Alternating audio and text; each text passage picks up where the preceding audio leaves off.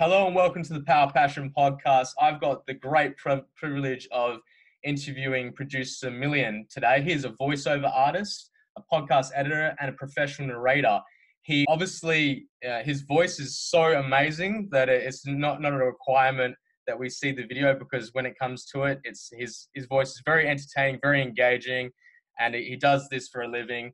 How are you doing today? Good. I'm doing well. Thanks for having me. I appreciate the uh, the invite. After five years of passion, passionate work within your given industry, take me back to the, I suppose, the the humble beginnings, and just give me, I suppose, just a, a quick synopsis of how you got involved into being a voiceover artist and a narrator in general.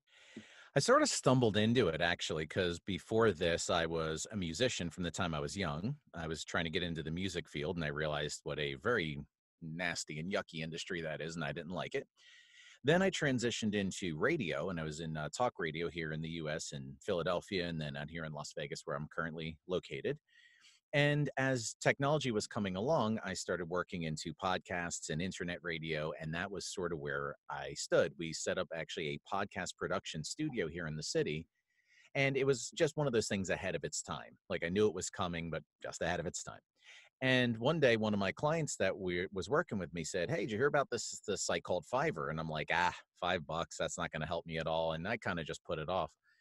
And so I let it sit for a couple years, and in that time, I uh, ended that uh, that business that I had, and going through a whole lot of financial trouble, wasn't working. It was just a whole big mess around that that time in life. And I said, you know what? I got nothing to lose. Let me throw it out there. And I put something up on Fiverr, got my first gig and they loved it. And this lady I'd never heard from again says, You're going to do great things on this platform. You're going to make so much money here. And I was like, Oh, okay. and so she was right. It, the whole thing kind of blew up on me over the next that uh, I say it was about four or five years now. So it's blown up on the platform and it's led into other things. So I have uh, you know voiceover clients from that. I have independent clients. I have just projects in general. People that I know that write books hire me for stuff. So it just something I sort of fell backwards into, and uh, here I am. There we go. Yeah, no, it's a, it's a very interesting story. And obviously, when it comes to the transition and going from the music industry into different roles within, I suppose, the audio space, it's I, I largely kind of obviously agree with you when it comes to the amount of leeway when it comes to those industries in terms of what you are doing professionally. And it, it was uh, obviously a wise choice to get into podcasts when you did. Um, what's the main difference in the process of doing, say, a voiceover piece to an like an audio book or any kind of commercials or across different mediums is there any i suppose different process that you go about doing your job with or is there a, a one method or is you just let it go let it creatively do its own thing when I do a voiceover, I have sort of a default rhythm and cadence that I speak with, unless I'm told otherwise. So when like if you re- request a demo from me, I'll record it in my cadence, and then people will say, "Well, can you do like more excited? Can you do more serious? Can you do more conversational?" And so I can adjust it according to what the customer would like. When you do a podcast, um, like I do a personal podcast, which is just little, it's just for me, mainly for me to vent and uh, let out some steam. But um, when I do that, it's just me talking at normal pace, like I would talk any other time. So um, you do kind of tailor it a little to the media, but like I said, I sort of keep a default thing that works in most cases. And then when I'm requested or asked otherwise, that's how I transition into that. Absolutely. And obviously, yeah, obviously the default cadence, I, I think is absolutely amazing when it comes down to that. But is there, any, I suppose, tips just on that quickly to avoid the monotonous kind of monotone that everyone's familiar with when it comes to a lecturer or, or a teacher that they dislike growing up?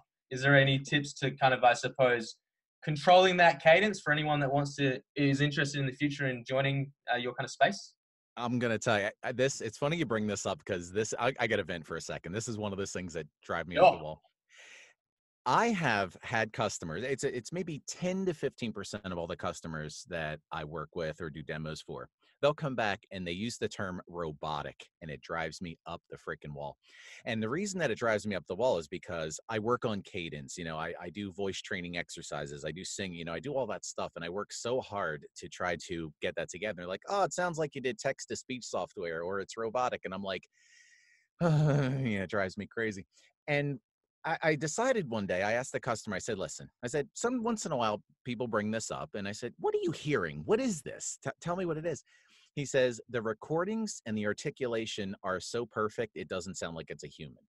And what drove me up the wall is I'm doing too good of a job apparently for some of these people. and I'm like, are you kidding me? Yeah, no. Well, I mean, that's uh, that's, that's very humorous, I suppose, because when it comes down to it, a lot of people would love to have that completely consistent, I suppose, pattern to their to their speech. But yeah, no, I now, now that you put the the image in my head, I do I do think that a little bit. But to be honest, I mean, I I've had like an audio clip that you've done for me when it comes to my my first published book, and that was very engaging and just the just that sample piece was enough to get people interested in my book so i i've i've, I've full credit to everything that you do so well, um, what I was going to say was, is that the, the trick is, and here I'll let you in on sure. million secret number 15 when it comes to the audio voiceover. When I do the recordings, normally I try to cut out breathing noises, the little gasp before you say a sentence or little breathings in between. And I cut those out. And what my customer told me was that the taking out the breathing contributed to the fact that they thought it was software. So there's sometimes when it d- depends on who it is, I'll leave some of the breathing noises in the production part of it and if they say, oh, it's robotic or it's text to speech, it's like, sorry, text, got news for you. Robots don't breathe. Not yet, anyway, but robots and software don't breathe. So that's how you know it's a real human. And one of those things, it does indeed drive me up the wall, but it turns out it's more of a technical thing than it is a voice delivery thing. Well, there you go. And that, that leads perfectly into my next question for you, uh, producer when it comes to the biggest threat of technology to your industry, is there anything? Because I, I know that there's a lot of you know creation when it comes to music and artwork that computers and artificial intelligence are doing. Is there anything I suppose that you could use to your advantage or that will cause displacement in your eyes? What they're working on is those text to speech programs. Now, right now, you can tell when you go like on YouTube and let's say you're looking up some like I was looking up apple cider vinegar recently for something and it's like, oh, here's a cool looking video. I like the title. I clicked on it and it's like that apple cider vinegar is used. You know, it's like that voice. And I'm like, oh, plate, you, you're killing me. I messaged the guy and said, your video sounds like crap. I said, let me record this for you. It's like, it, it's cheap. I promise I'll do it cheap. It'll sound a hundred times better and it won't sound stupid. Don't be that guy, you know? And uh, I, I, it drives me up the wall when I hear that because it's so, you know, it's just so obvious. And so when they're working on text to speech, there's going to come a time where voice is going to flow much like a human. Now, that's going to serve a purpose for a lot of people that, let's say, do those kind of YouTube videos. They'll buy the software one time and they'll just keep using it because if they're using crap now, then clearly, you know, better crap is going to work for them. But what I don't think that text to speech or AI or anything on that line can really translate well to is human emotion.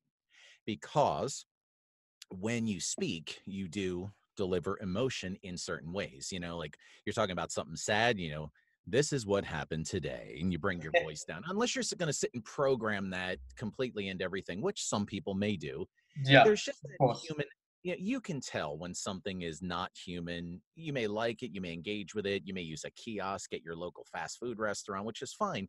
But there's eventually going to come a point where you're like, you know what, I, I need something human here. You know, we're relational beings. We got to connect on some level. And if someone is going to give you a story like their biography or their personal life story or something with their family, they're going to want that authenticity that software can provide. So, will it get close? Probably. Will it ever replace? Probably not.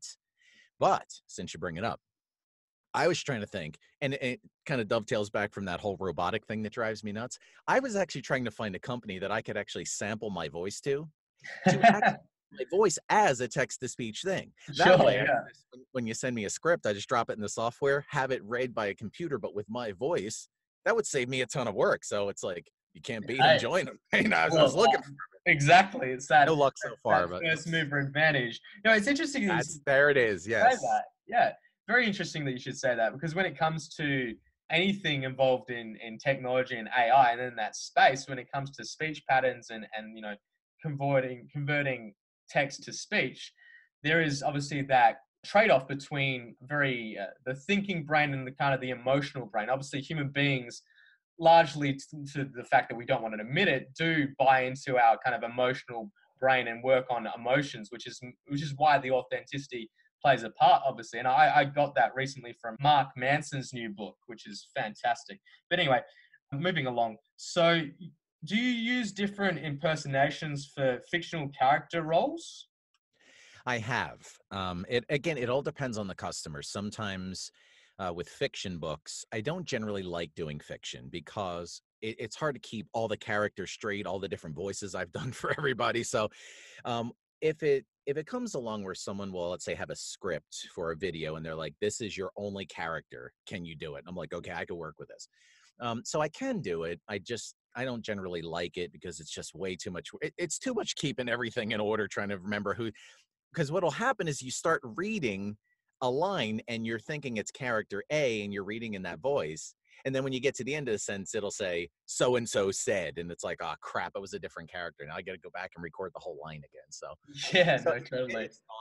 But I've had people, eh, interestingly enough, they'll send me a script and they'll be like, "Can you do this with like an Indian accent or a Russian accent or an Australian accent?" I'm like, "Yes, I can." so, so for nonfiction, I've actually had some of that. So yeah. Is there? Obviously, my podcast has started out in Australia. What's your? Do you care to share your Australian accent? Um, sign up today for your 30 day money back guarantee right here. Yes. there we go. very, very on point. And I appreciate the there was nothing about koala bears, Vegemite, or putting shrimps on a barbie there. Anyway.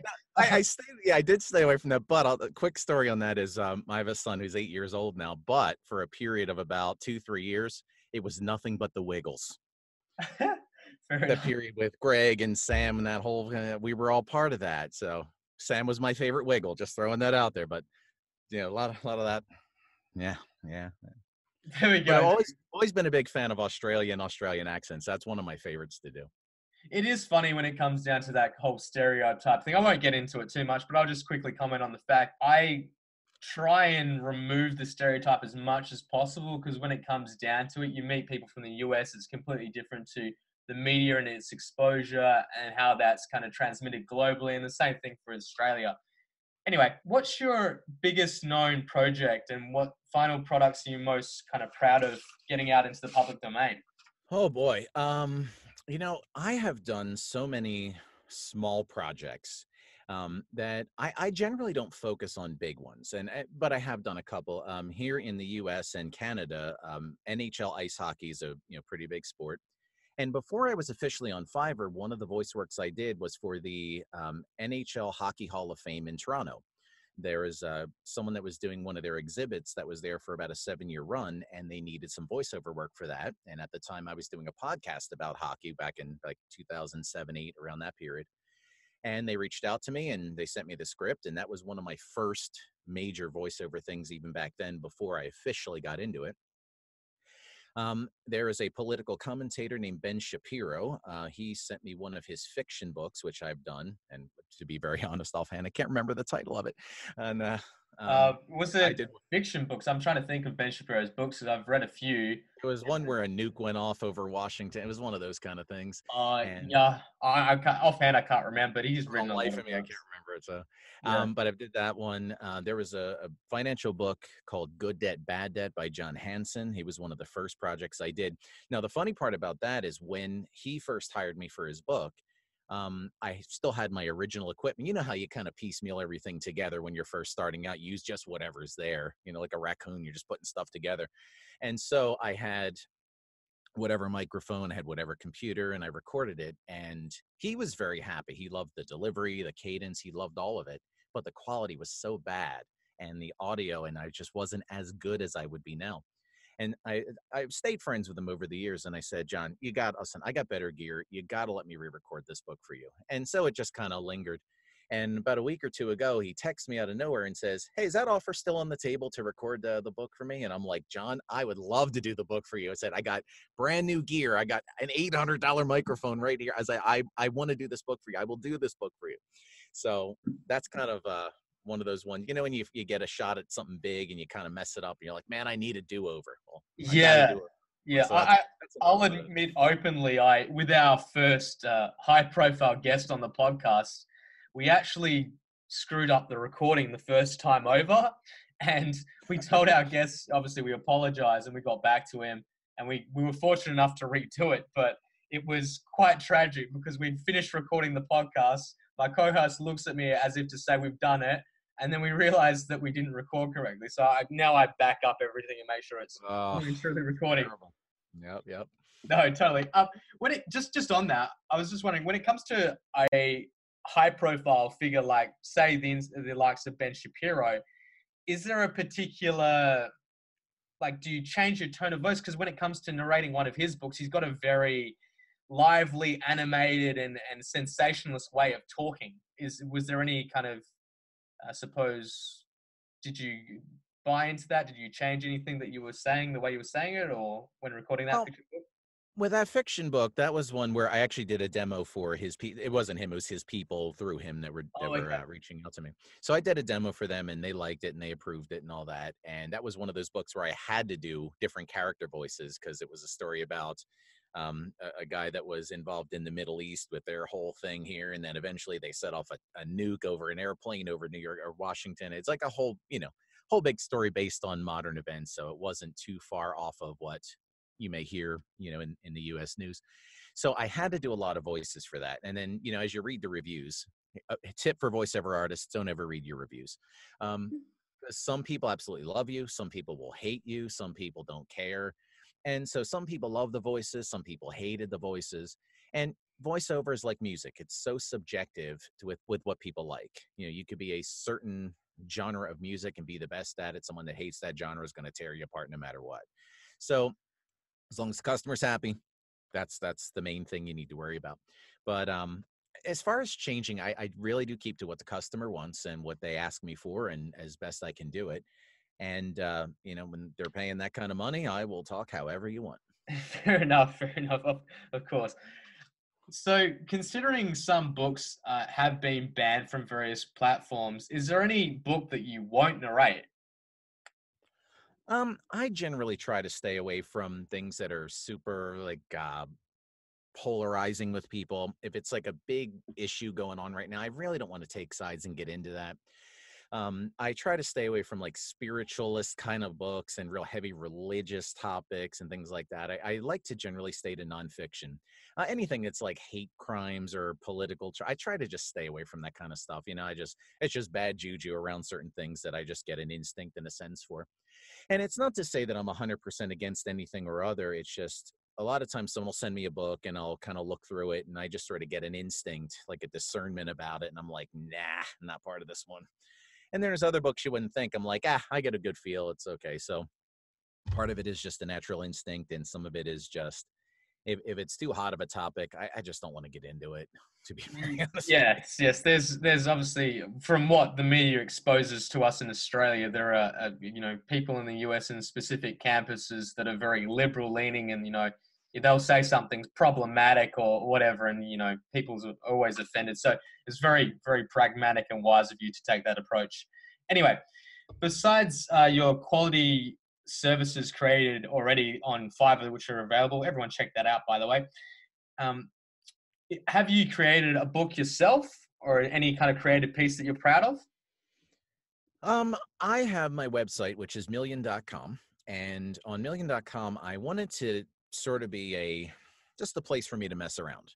I have a series of like vlog videos that are there. Um, I was trying the whole YouTube blogger thing, but over the last few years, YouTube has totally gone haywire with how they've done everything. So you never know what, what you're getting with YouTube. Um, so I have a podcast, I have some samples there, I have videos there. And uh, whenever, like I was saying earlier with the podcast, I just kind of mess around. Whenever something crosses my mind, I feel like just kind of venting about it, I'll throw up an episode. Or if something interesting is going on, I'll make a video and throw it up on the podcast. And that's sort of just my personal creative outlet. Plus, if people want to reach me for work, that's, you know, there. But it also gives you a sense of my personality and what I'm like. And I'm sort of a very fun, you know, kind of guy. I like to mess around and, you know, be stupid and all that kind of stuff. And I hope that when people visit my site, they watch the videos and they sort of make that connection that they're more comfortable to work with me. So there's a reason I do that as well. It's, yeah, I, I, I complain a lot, but I'm really a fun guy.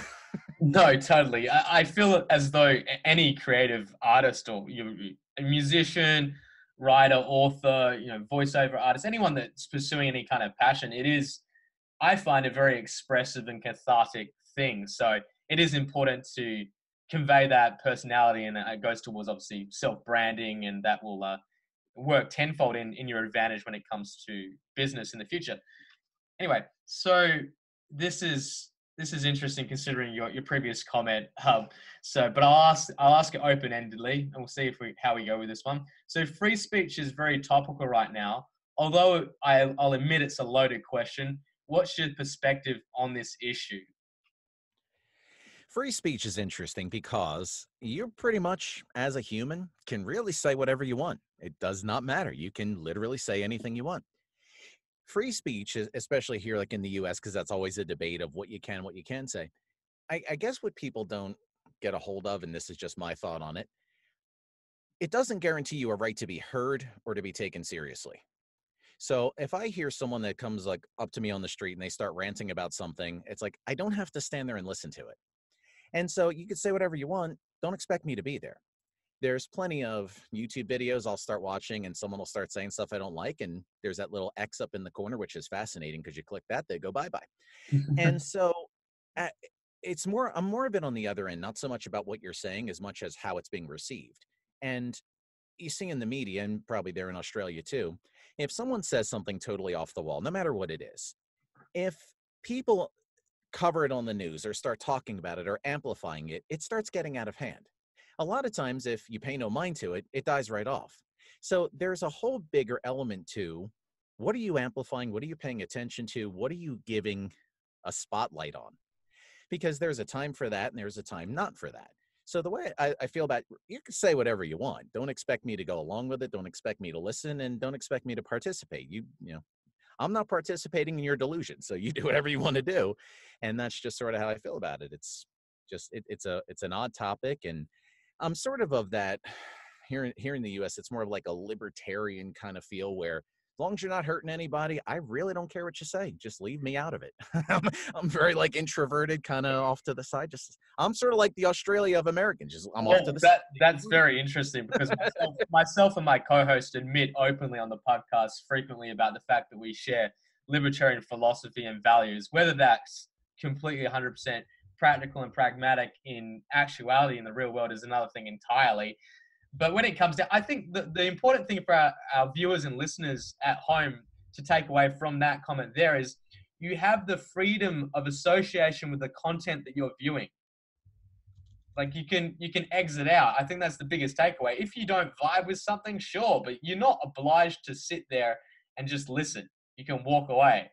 Uh, so so i think that's a very uh, important point to bring home to people that are listening so how much self learning do you commit towards doing? Because obviously, when it comes to being a voiceover artist and producing any form of narration, I'm I'm presuming, and that's a dangerous thing to do, obviously, but that you read a lot, that you constantly working on your, on your dictum and the way that you, which you use words and language.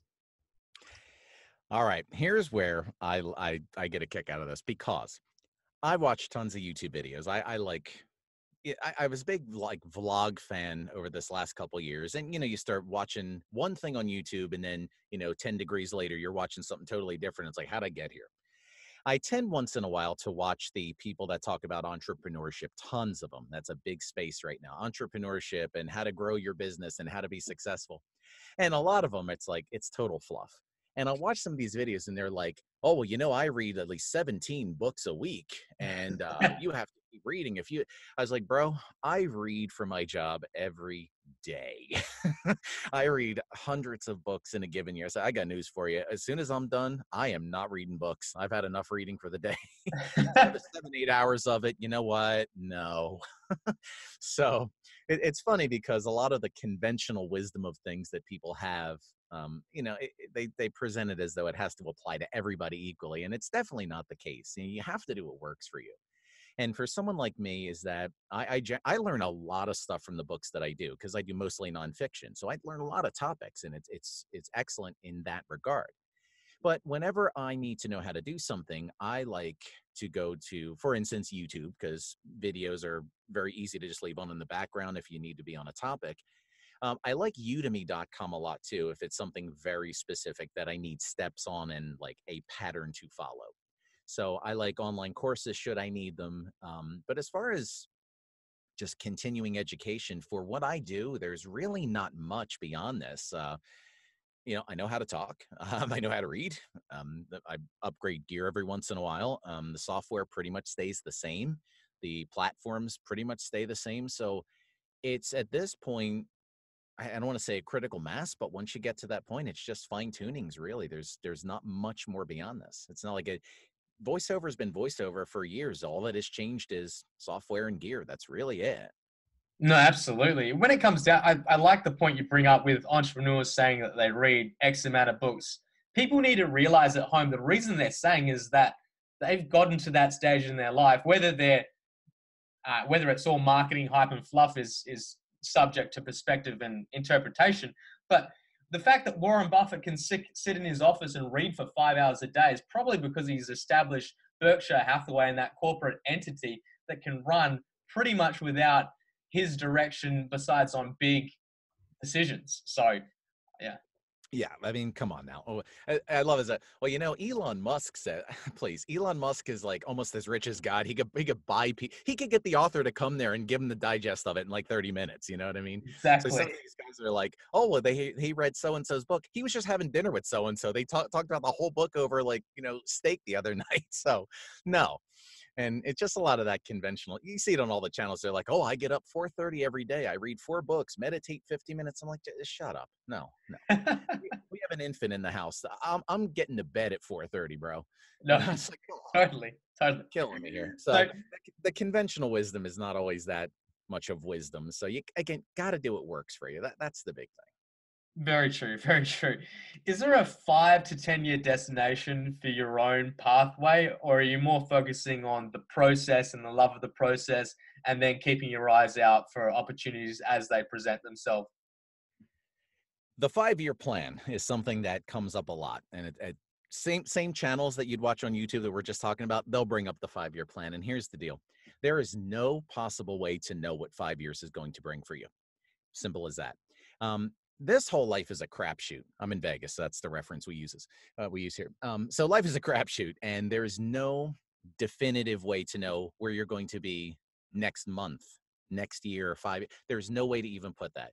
And they say, oh well, you know, you could tell the future by creating it. And I'm like, stop, stop with the motivational quotes. Uh, what you got to do is there, there's a general overall idea. Speaking of Warren Buffett, I have a, a plaque that hangs on my wall right here a quote from Warren Buffett it says, If you don't find a way to make money while you sleep, you will work until you die. So, what I do with that is that sort of motivates me that I'm always looking for residual income things to bring in while I'm doing my regular work. Because if I don't, by the time, you know, let's say this thing runs its course and I'm done, then I got nothing. But if I spend some time building something of a residual nature when this is over, if it is over, I do have that thing going in the background. So if anything that I would say to you, they're they're like I would love a point in the future where I just live 100% off residual income and then just do voiceover when I feel like it, as opposed to you know just taking in a bunch of orders as I do now.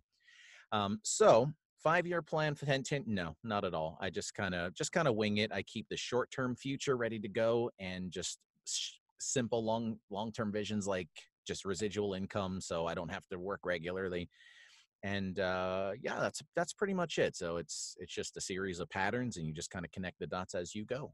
Brilliant. So it's more of a goal orientated approach and no real rigid structure because of obviously you know no one's got a crystal ball and no one's no, knows exactly what's going to happen next and what the direction in which the, the wind will take us is subject to interpretation debate and you know no one's ever going to really know unless anyone's got a time machine that they want to share with us. Anyway uh, So, so when it comes down to, I think the other two, the other point too, I want to make on that comment is the fact that for the listeners at home that are, ever want to start anything creative, just get it out there, create it, because at the end of the day, if you do, like you said, have a residual income potential, and you've got that sitting there, it is very comforting, especially when you are not financially lucrative at any stage of life, uh, to have something that you can comfortably say, hey, I can sell this, or I can do this, or I can go back on this skill set. So, when it comes to uh, earning money in their passion, I'm pretty sure you might have touched this, but I'll just re-clarify just in case. What is the the honest advice you can tell them about earning money off their passion? Obviously, we just touched on the fact that passions and whatever you uh, uh, you love doing will start out in a residual nature, and hopefully everyone wants it to be exponential in the future. But I mean, it's the luck of the draw thing. What I often refer to is a saying that relates to the what was called the gold rush here in the United States in the 1800s in California. And there was a saying that when there's a gold rush, be the guy that sells the shovels.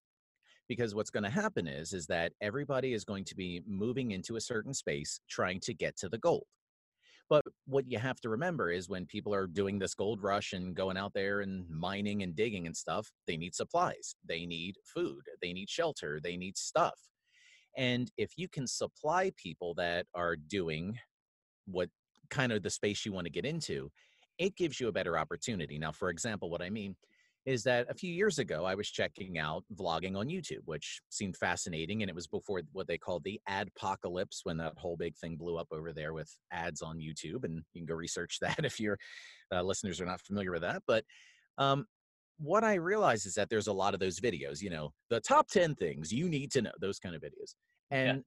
I get hired for a ton of YouTube videos because what I realize is that these guys are paying me money off of their royalties, which is what you're do a lot of YouTube for.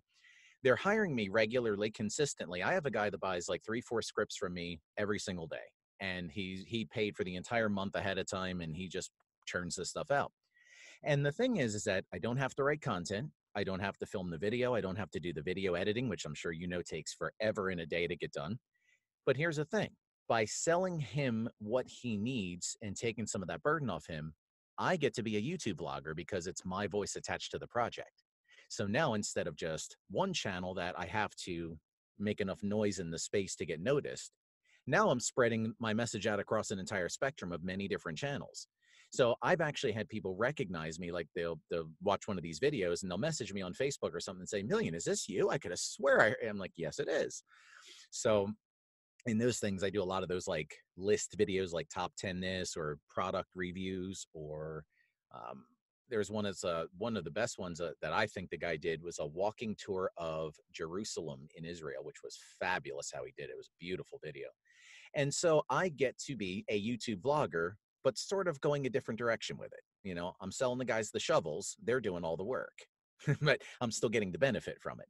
So if you want to get into a space, now it's not to say you can't get into the space, but the fact of the matter is, is that when a space is crowded and congested, you sort of have to find a, a different approach to it. And that's just part of evolution of any business. You know, it's like we're podcasting, but there was a time where it was only AM radio, and then FM came along, and then it was Sirius radio and the satellite radios, and now look at where we are now. So you have to keep constantly evolving in the meantime. So can you get into the space? Yeah. If you're willing to do the work and stuff, yeah. Am I willing to do the work with YouTube? No. But I'll be happy to sell them the shovels and give them what they need along the way, and I get to be part of the magic. Fair enough. That's that's some terrific insight right there. So when it comes to narrating and storytelling.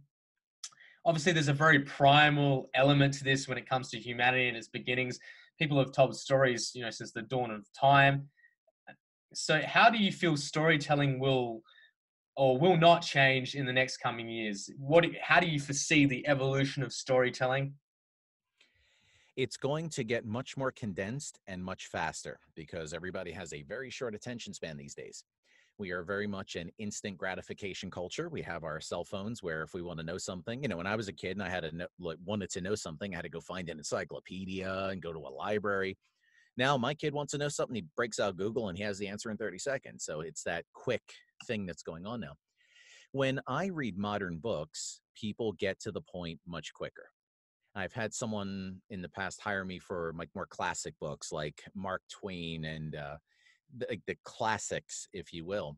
And some of those books take forever to get a storyline going. They take forever to start developing. And you're like six chapters into it. Like, can we get to the point here? I'm like, I'm the guy, they're paying me to do this, and I'm bored out of my mind. And in some of these new stories, by like halfway through chapter one, you're already halfway through the story. So Um, I think it's going to be a continuation of main ideas, but I think the main ideas are going to have less filler in between them, and the stories are just going to be faster moving, more condensed, and get to the point sooner. I tend, tend to agree there because a lot of books recently that I particularly like, and I, I like the direct form of communication. So, anytime a, a writer will, I suppose, break that kind of uh, threshold where it's very uh, sensationalist, or I suppose maybe not controversial, but at the same time captivates your attention from the get go. I think the author of, of Fight Club, uh, Chuck Palahniuk, his the start of one of his books, he literally tells you to stop reading it within the first paragraph. Hmm. like tells you to, to go away before it's too late, which I, I love about of, of that author. Is there a favorite? Is there a favorite cultural icon, book, or creative artist that you mainly get inspiration from? As far as voiceover, like in that kind of work, or just in general, or what are we talking? Just in general, completely broad. It could be anyone. It doesn't have to be someone creative, I suppose. Okay. Um, I am a huge fan of Pixar, and I'm a, a Pixar movies, you know, like Monsters Inc. and Incredibles, and so on and so forth. Um, when this was developing for me into the career that I do now. It was around the time, as I mentioned earlier, where my son was pretty young. He's eight now, but he was like three, four years old at the time. And we would always watch a lot of the kids' programs. Again, Wiggles, as I mentioned before. I know all the songs, um, but Wiggles. But there was also a lot of Disney, Disney Junior, and a cartoon show that I absolutely fell in love with is Phineas and Ferb. And I fell in love with it because it was a very creative concept that they had. Their humor was amazing. And every uh, episode that they had had unique original songs that the guys would write. My favorite character on Phineas and Ferb is Dr. Doofenshmirtz, and he was voiced by one of the creators of that show, Dan Povenmire. So I, I always took a bit of inspiration in all things Phineas and Ferb. Like when we went to Disneyland, which is only like three, four hour drive from here, I would love going to California Adventure because that's where all the Pixar stuff is. That's where all the Phineas and Ferb stuff were. And you know, my son and I sort of uh, came up together with that. So in my on my desk here in front of me, I have little figurines of Monsters Inc. I have Sully and Mike Wazowski. I have Phineas. I have uh, Dr. Doofenshmirtz. I got a Mr. and Mrs. Incredible. And I got all kind of like Monsters Inc. stuff uh, floating around too. Another quote that I have from Mike Wazowski, which is is wonderful. And uh, so, but Phineas and Ferb specifically was um, was a huge thing for me because I love the creative aspect of it. I love the fact they created their own things. They shopped that show for about ten years. They because they didn't get the terms they wanted, they just didn't come together, but they stayed with it and uh, they've won awards for doing those voices which i think were fascinating so the fact i'm very much a guy about just doing all my own stuff and just handling my own things i i, I don't i'm not opposed to working with people but it's just hard sometimes when you have a vision and you want to get it done to get everybody on board with you and try to sell it to everybody it's like i'll just rather do it myself. So so that not that they do that but that's sort of the inspiration i took from it and that sort of propelled me to keep going with it so Phineas and Ferb's, uh, Swampy Marsh, and Dan Povenmire, and that whole group. That was sort of the thing that kind of kicked me off into this, as well as Pixar. Brilliant, and obviously for our listeners and and viewers, it's it's important to recognize there that touching upon the point that the the world's best plan will not work unless you do, and the vision that you have needs to be ex- executed by you first and foremost. Because if you don't do it, you don't put the hours in, then I mean, there's no guarantee that you'll uh, initially get the like-minded people around you in order to succeed. So I love the fact that you are very much a, go-getter and you, you, are executing, which is great. So when it comes to collaborations between you and your your clients, how much perfectionism, I suppose, are you willing to handle? Like, I'm, I'm thinking to myself, I'm thinking to myself, maybe a client comes to you and knocks you back ten times for the smallest things. I don't know. Oh well, good good thing you brought that up. Um, here, I'll tell you a couple of my sort of peeves that drive me nuts.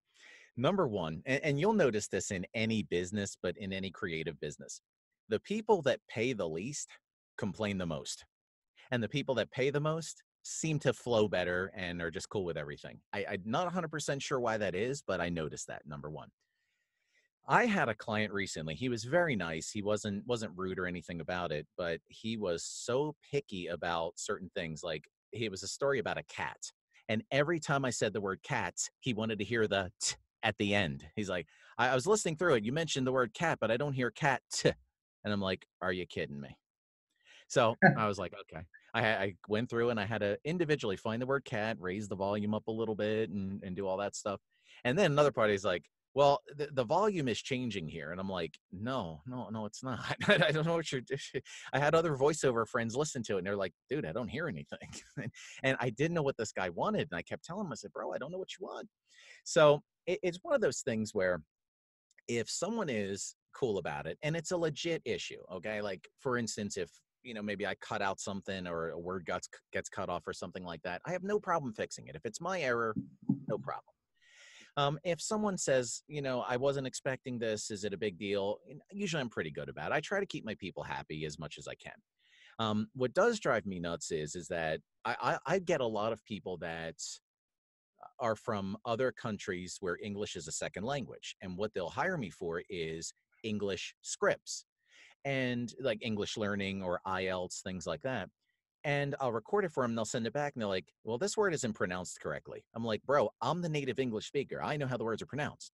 And it's, you know, however they want it said. And I'm like, are you kidding me? And they'll send me this recording from their phone where they're pronouncing it. I'm like, okay, this is your second language. I don't mean that rude, but this is your second language. It's like, trust me, I know this. So when I get corrected by a non English speaker of how to pronounce words in English, that always throws me for a loop.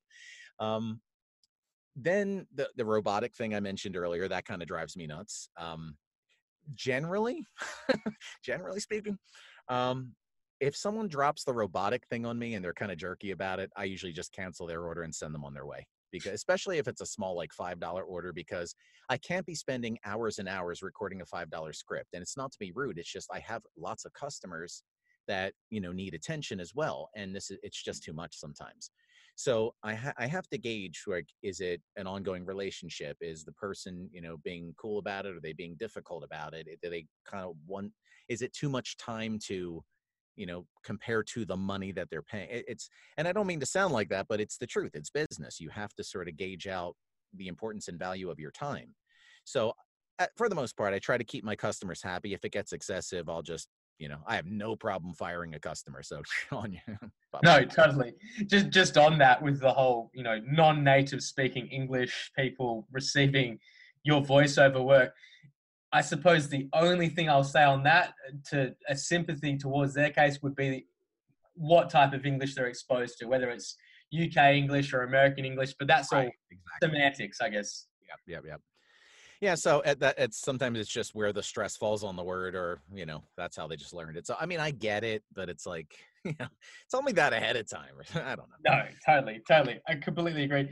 So does your exposure to to hollywood particularly and that scene and culture influence your work on any level? Obviously you were mentioning uh, some cultural icons and people that you you like but can you see any direct link to your profession and the way you conduct yourself, or is there a complete distinct removal between yourself and and that uh, I suppose echo chamber?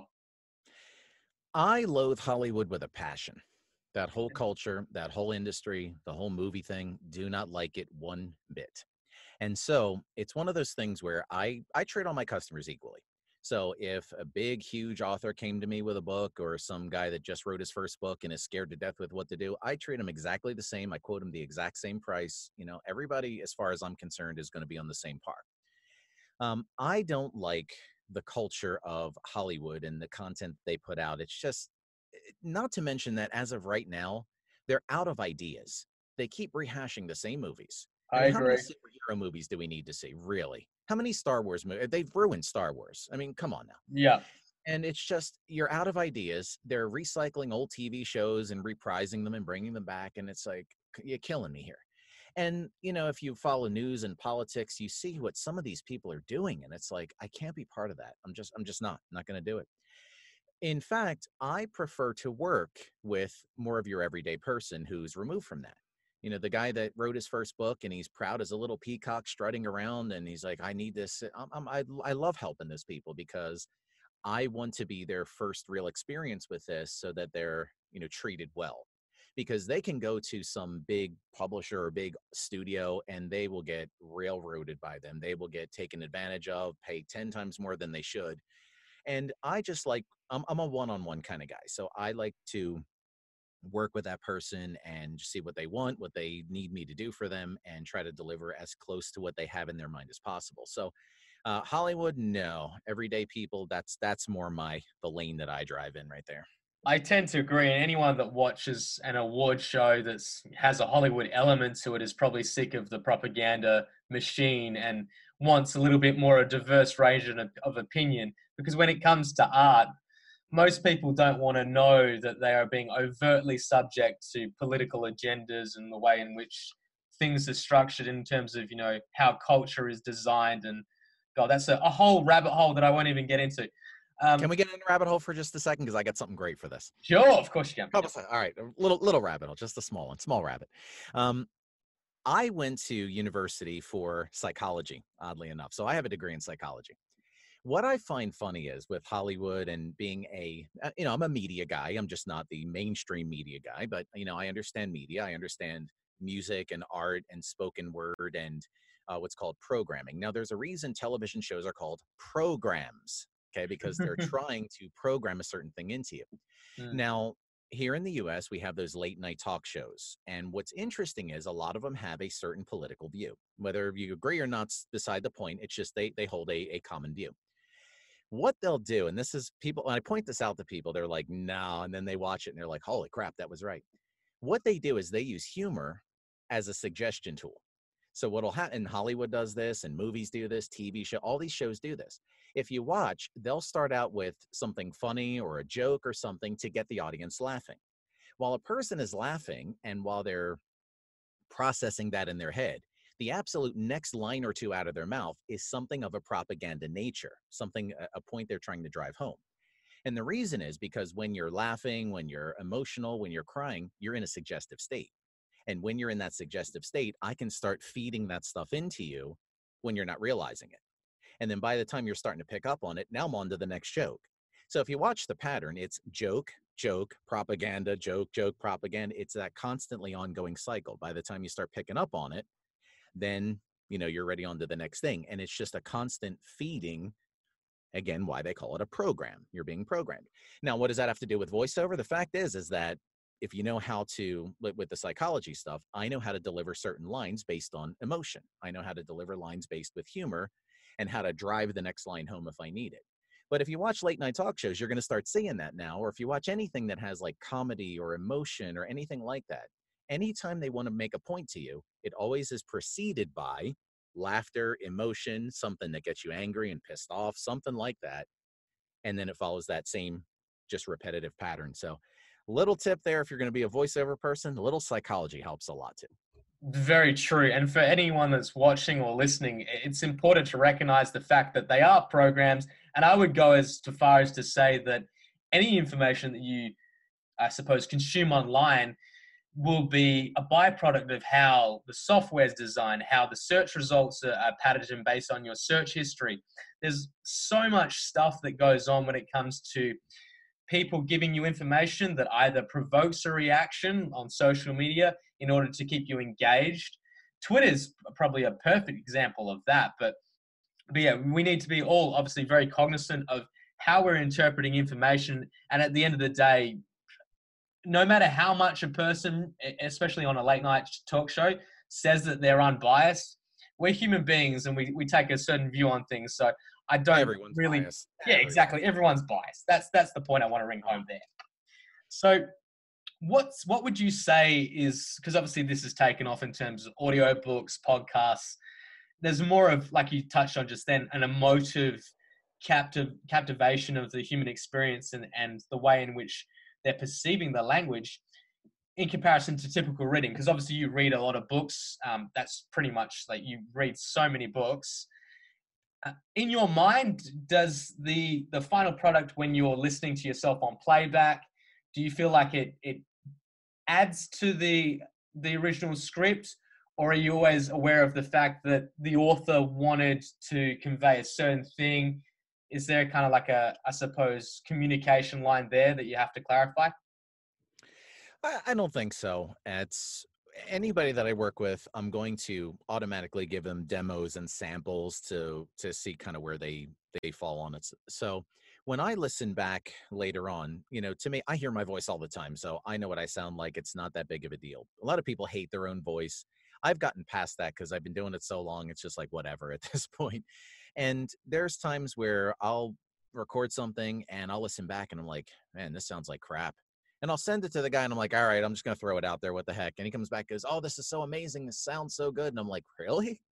well, hey, you are the customer. If you are happy, that's all I need to know. And so yeah, it's it's really comes back to if my people are happy, then I'm happy. Um, I've recorded things. It's like anything else. I've recorded things where I thought I was on fire, and then someone gets back to me and they're like, "Yeah, it sounds robotic. Can you change it?" And I'm like, "Come on, man." or you know, sometimes I, you know, just woke up and you know i nap a lot because my life's a little chaotic right now so i'll wake up out of a nap my voice will sound terrible i'll get clear my throat and all that and i'm trying to talk and i'm like this guy's so going to reject this and then i deliver it and he's like sounds amazing five star and i'm like really okay so it all comes down to you know really the customer if if that's what they want if that's what they're happy with i'll you know i'll do whatever you want so that's it Brilliant. Just a last two questions, and then we'll conclude the conversation.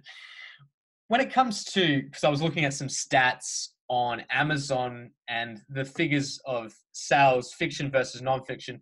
Fiction, vastly, I think, is around, uh, based on stats that I was looking at from 2003, sorry, 2013, 2014. So, granted, a little bit dated, but the the image presented the the disparity between fiction selling 60% and nonfiction 30%. You said predominantly that you're doing uh, non-fiction. Is there, I suppose, do you want to pursue more fictitious work? And furthermore, on that, is does that kind of tie into the fact that people love uh, a sensationalized, fictitious kind of story because it, it appeals to, I suppose, a more engaging, entertaining experience? But at the end of the day, it's, it's funny. Sometimes the truth is just as interesting. Yeah. All right. So, do I want to do more fiction? No, not at all. Okay. And why do I? I mean, I will. It's just not my wheelhouse. It's not what I'm. I'm good. I could do it. It's just you know not not my not what I enjoy working on. But what I think is this: that truth is way crazier and stranger than fiction. We all know that. The thing is, is that when it comes to reality and life, you have no control over that. Back again, back to the whole five year plan we were talking about earlier. There's no way to, to predict what's going to happen.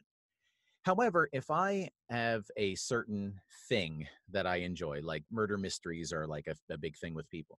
A lot of people like to see how a story develops, how strategy plays in, how someone gets busted, and how the thing resolves itself.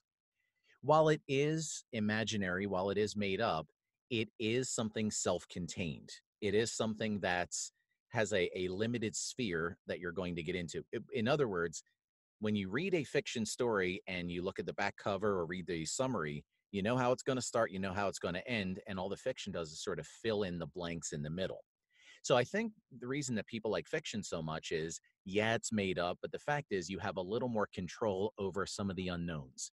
Whereas in everyday life, you have no clue what's coming your way and uh, there, there's no way to prepare for it. If I'm reading a murder mystery and I know that in the end the guy's going to get busted and thrown in jail, then at least um, I'm very content knowing how it starts, how it ends, and just kind of fill in the details for me. So I think there's just that element of it's a way to sort of control reality to a degree and sort of I don't want to say create your own little fantasy world, but we do a lot of that anyway.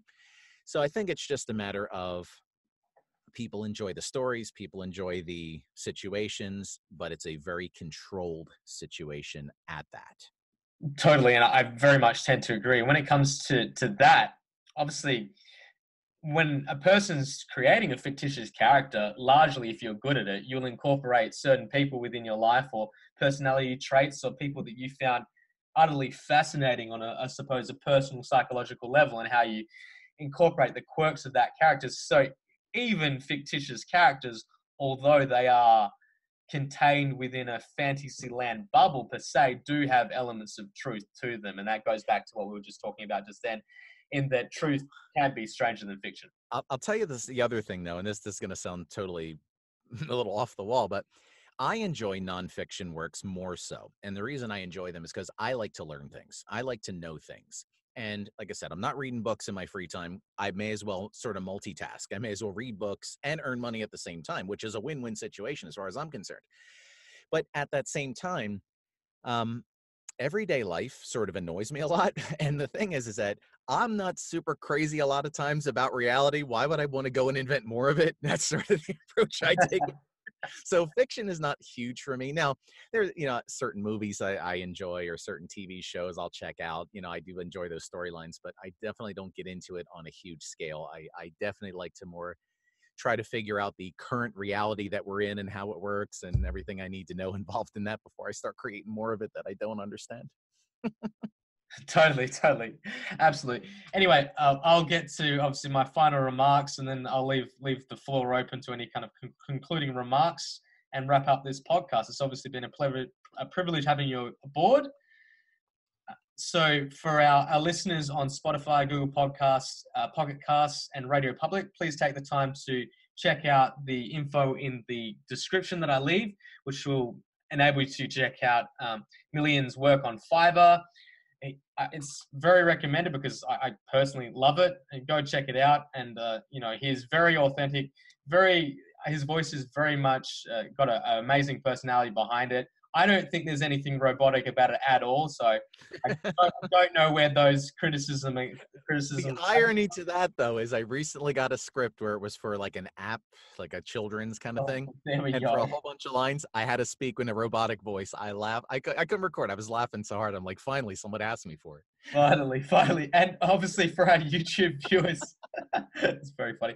For our YouTube viewers, please take the time to like, subscribe, and share every donation obviously is welcomed. It goes towards uh, upscaling camera equipment, uh, microphones. We're on the verge of getting a, a new microphones. Larry and myself and the Power Passion podcast is going to move forward.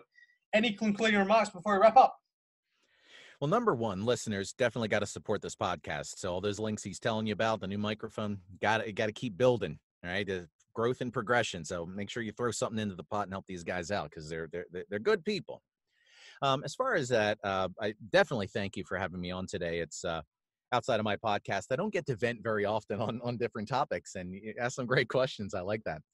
But as far as uh, voiceover, if there are people that are interested in getting into it, because the question is asked of me a lot: How do I do this? First thing I'm going to tell you is it's a lot of work. Don't don't think you just sit down, start talking, and that's the end of the story. No, no, no, no, no, no. You you do you'd be surprised how tiring it is to talk for five six hours straight. It, it'll it'll grind you down. Now you do that every day it'll wear you out. But you got to remember you got to do the customer stuff. You got to have good you know just personal skills with people to accommodate them. You have to be willing to bend a little on certain things. You have to do software. You have to really really know how to do software and editing and production and sounds and effects and all that stuff. It's it goes way beyond just sitting and talking. It, it's a lot of work and it's like anything in this life it, there's very few things that come easy so you if you want it you got to work at it like anything else. A lot of people worry that the space is too crowded and it's just like anything else like, eh, like i was just saying there's going to be people that jump into the space who think that it's just sitting and talking and that's the end of the story. Now they may do it for a month two months six months whatever the case is but there's something called the fade and you'll see this in a lot of things. You'll see it with people and relationships and you'll see it with work you gradually start fading into something. You kind of stay there for a little bit, and then over time, it's like, eh, I don't know, and then slowly starts fading back out, and then eventually you're doing something else. I mean, look how many YouTube channels, mine included, start up, kind of go strong for a little bit, and then just kind of fade out suddenly as people start doing other things. Well, voiceovers like that. Yes, there's tons of people in it, but there's going to be people that fade out of it over time. So if it's a big deal to you and you want to really do this, you can do really whatever you want.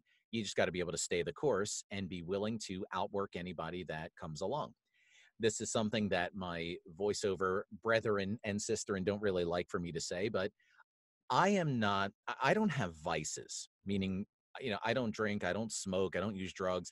And uh, one of the big vices that I used to have is I used to be real wound up with money and finances. I've gotten past that. So I, money is not a vice for me. So if someone comes along and they says, "Look, I, I need this project. Your price is too expensive. Can you cut me a discount?" Yes, I can.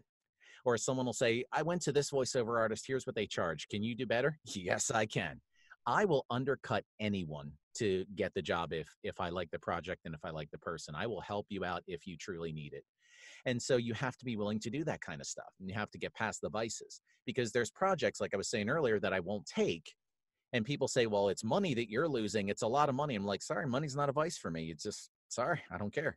Yeah, I, well, I'm not coming back to you. See you later. Someone else will take your place, and that's just sort of how I feel about it. Is that you know I'll under well, voiceover artists will say, "Well, we have to keep up an industry standard. We have to keep a certain rate." I don't have to do anything, Jack.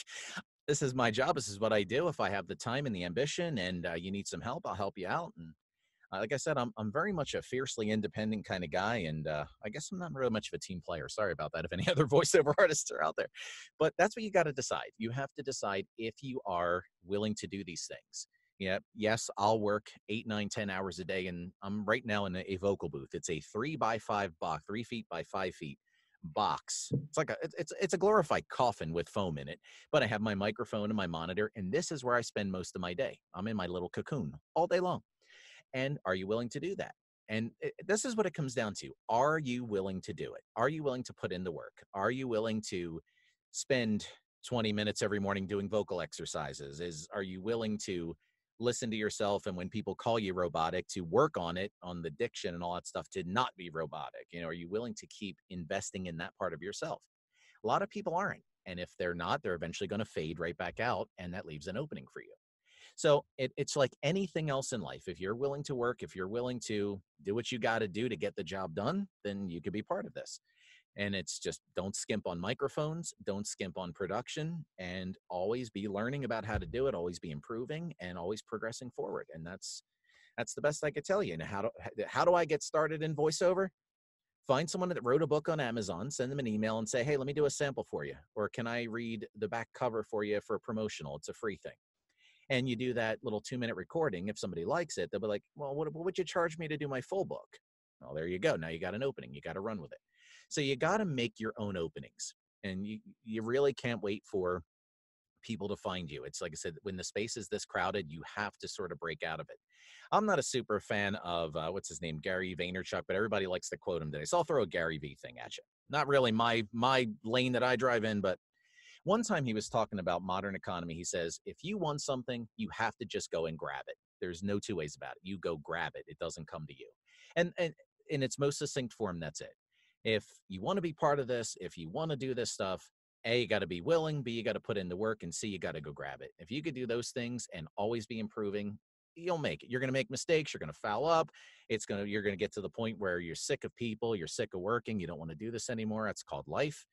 And then, you know, once once you've had a nap and something to eat and you're not hangry anymore and then you get back to what you're doing you're like okay let's get back to work now and you know take lots of vacations once a quarter try to take a vacation you'll be fine. That's tips from producer Millian.